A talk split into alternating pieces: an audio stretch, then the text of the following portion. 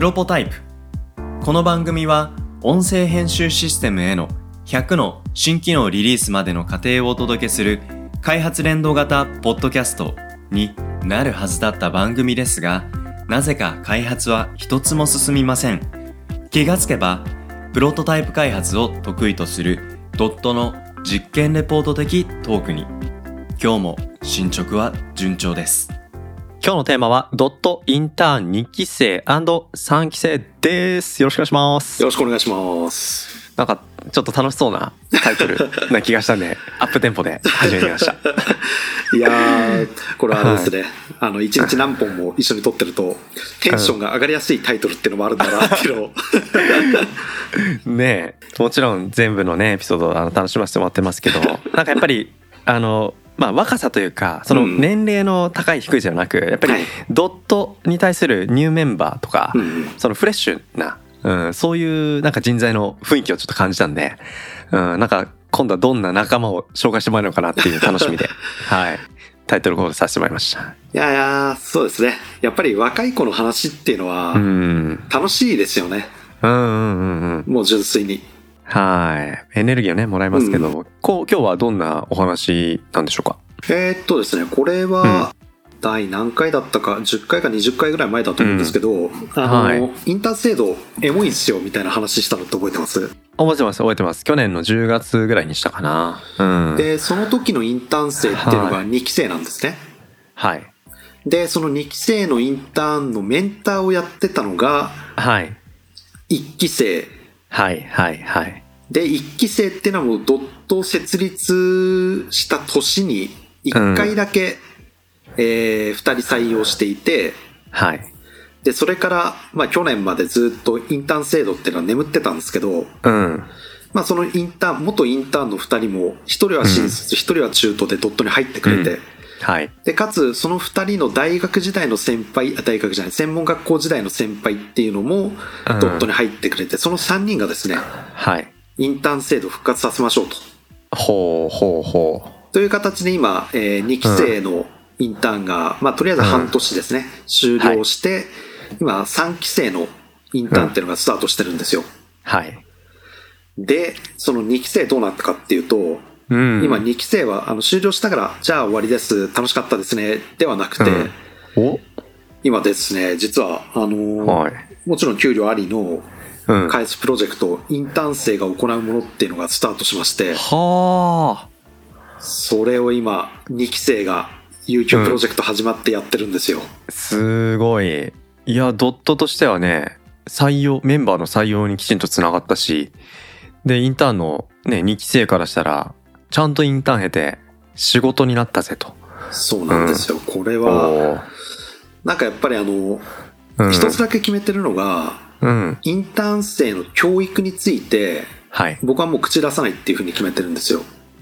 2期生の教育も基本1期生がはい。完結して行っていた。そうです。うんうんうん。まあもちろんあの、言わなきゃいけないところっていうのは会社としてはこうだよとか、はい。給料はこういう形態だよとか、うん。まあ最低限言わなきゃいけないところっていうのはメンターには伝えますけど、うん。一期生ですね。一期生には伝えますけど、その直接その子たちに何か教えてっていうのは僕はもうやっていなくて、うん。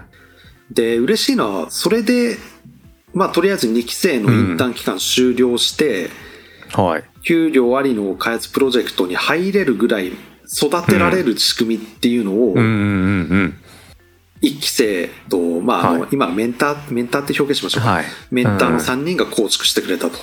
なるほどなだからこれあの、会社は別に何も偉くなくて、そのメンターの3人がただひたすら偉い、うん。はい。すごいっていう話なんですけど、いやー、そのなんか仕組みを浅井さん手離れして、はい。ね、出来上がって、だから3期生も、まあ1期生が作ったその仕組みで2期生が3期生に対してメンタリングすれば、一定期間経つと、まあうまくいけば、3期生も有給プロジェクトメンバーになっていくっていう。そうですね。そういう形で、やっぱりあの、うん継続して、このねインターンの採用っていうのは続けようとは思っていて、うん。で、それはサイクル回して、徐々にその、はい。先輩インターンが後輩に教えるみたいなのも作っていきたいなと思ってるので、はい。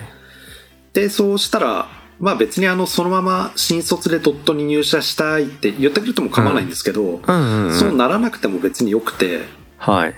まあ別の会社に行った時に、うん。あの、やっぱり根底にはですね、うん。エンジニアあんまり不幸になってほしくないんですよね。うんうんうん。で、そのエンジニア不幸になってほしくないっていう時に、これあの誰しもが経験したことあると思うんですけど、はい。あと僕多分ポッドキャストでも結構言ってるんですけど、一社目、新卒で一社目に入ったところの常識っていうのが、うん。その人の社会人としての常識になるっていうはいはいはいはい。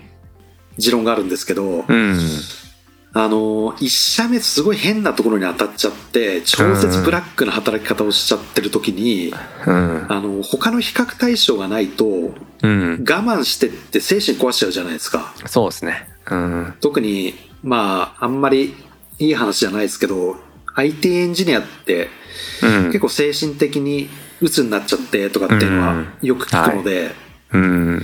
その時に、そのインターンで、まあ、うちの仕事とかを経験してると、うん。まあ、幸いにしてうちブラックではないので、うんうん他の会社に行った時に、ここやばいぞってなった時に、はい。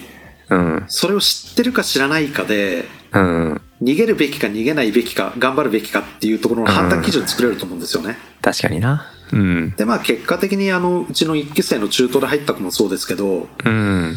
まあ、インターンやって別の会社行きました。で、何年か働いて、まあうん。何かしらの理由でドットで働きたいっていうふうに言ってくれたら、それはそれで嬉しいですし、はい。まあそういう意味でも、このインターン制度っていうのは、しかもね、あの、繰り返しになりますけど、僕とか、あの、役員は、うん。本当にノータッチなので、うんうんうん。それで回せられる仕組みになってるっていうんだったら、これをやめる手はないなっていう。そうですね。なるほどな。いやーなんかその仕組みのねやっぱ隅々がやっぱりうまく設計されて浅井さんの手離れよく回ってるなっていうことはこのインターンプロセス以外にもなんかいろいろ聞いたりしますけれども今日聞いてて驚いたのはやはり浅井さん経営陣が仕組みを作ろうっていう意図を持って作った仕組みでない仕組みがうん。うん。まあ、かつての一期生のインターンによって作られたっていう、そうですね。うん。浅井さん以外の人が何かをやった。これも重要な、まあ、あの、実績だと思うんですけど、うん。それが再現性を期待させるような仕組みに落とし込まれてるっていう、うん。うん。仕組みを設計するっていう脳みそが、経営陣の中からうん、その、メンバー一人一人にも浸透されてる、そんな印象をね、持ったっていうのは非常に、まあ、羨ましいなって思いますね。そうですね。うんなんかあの、それこそうちの漫画描いてくれてるなっちゃんもそうなんですけど、うん。僕は結構同じ話をするタイプだと思うんですよ。あの、こういう狙いでこういうのやりたいんだっていうのを、うん。はい。なんかもう聞いたよっていうようなのも、まあうん何度も話すようにはしてて、うん、で、それやってるとあの、理解度がすごい高いんですよね、みんな。なるほど。うん。僕がそうやってるからっていう理由ではなくて、多分純粋にみんな地頭いいんだと思うんですけど、うん。僕がこういうのをやりたいとか、こういう表現してほしいとか、うんこういう制度作りたいとかっていうふうに言うと、うん。あの、なんだろう、思考停止しちゃってると分かりました。じゃあそれやりますじゃないですか。はい。うんで、も、あ、これって何々やりたいんですよね、と。そうそうそう。なるほど。うん。で、あの、基本的にはその押し付けるとかっていうやり方をしてないし、そういうので怒られるっていうわけでもないだろうっていう、なんか心理的安全性っていうんですかね。うん。そういうのも構築できてんのかなっていうふうに個人的には思ってるんですけど、んそれで、まあこのインターン制度とかっていうのもどんどん楽しくやろうよっていうような形、うんうんうんうちはは楽しく働くがスローガンなので、うん。それにあってみんな楽しみながらいろいろやってくれてんのかなと。うんうんうんで、まあ失敗したら失敗したで、やめりゃいいだけですからね。うん。うんうんうん。まあそのね、チャレンジっていうことがね、まあ、あの、許容されてるってことと、うん、なんですかね、その日々日頃、まあ経営陣だけでなくメンバー間において、その話される話が、うん A やって A やりますじゃなくて A やってそれってこういう目的ですよねって一個上に階段を登って話ができる。うん。なんかこういう思考回路が習慣化されてるっていうのは組織としての、まあ強さというかう、ん。うん、何か新しい出来事、不測の出来事が起きて直面した時の、まあ対応力の創造さ、うん。創造の、まああの、期待ですよね。うん。その辺をどう日頃から作っておけるかっていうのは、これは、まあ意図してできるところ、そうじゃないところっていうのはあるものの、うん。少なくとも、まあ、ね、経営陣うん。からメンバーに対する、えー声のかけ方うん。のところでやっぱりその発想とか想像とか設計とか、うん。なんか目の前のこれだけじゃないんだよっていうことに対してそれを押し付けてない形で届ける、うん。うんこういうコミュニケーションっていうのが育んだ一つの仕組みっていうのが、うん、こういう現場で生まれてくるうん。仕組みがこの先のやっぱりドットのインターンからの、まあ、採用だけでない魅力っていうところね、作っていく。こういう現場ドリブンのうん。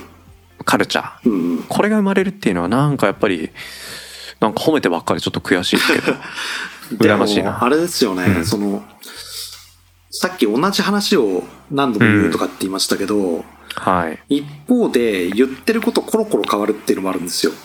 おー。あの、なんとかかんとかの制度をこうやって作っていきましょうみたいな。うんはいなんか、みんなあんまり使ってくんないからやっぱあれやめましたとか。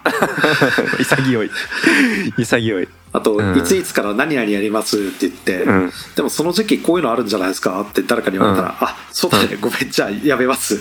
リスケしましょうみたいな。でもなんかその根底にある、変えてもいいところと変えちゃダメなところって多分あって、そうやなんだろうその違いなんでしょうね。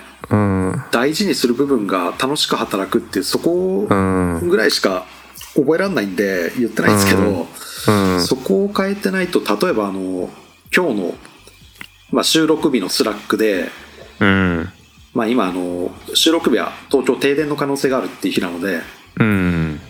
まあ、ドットのスラックの中では東京では停電の可能性があるそうなので停電したら仕事を諦めて上がりましょうっうん。ていうのがあの役員とか経営陣ではなくて1メンバーから上がってくるっていう、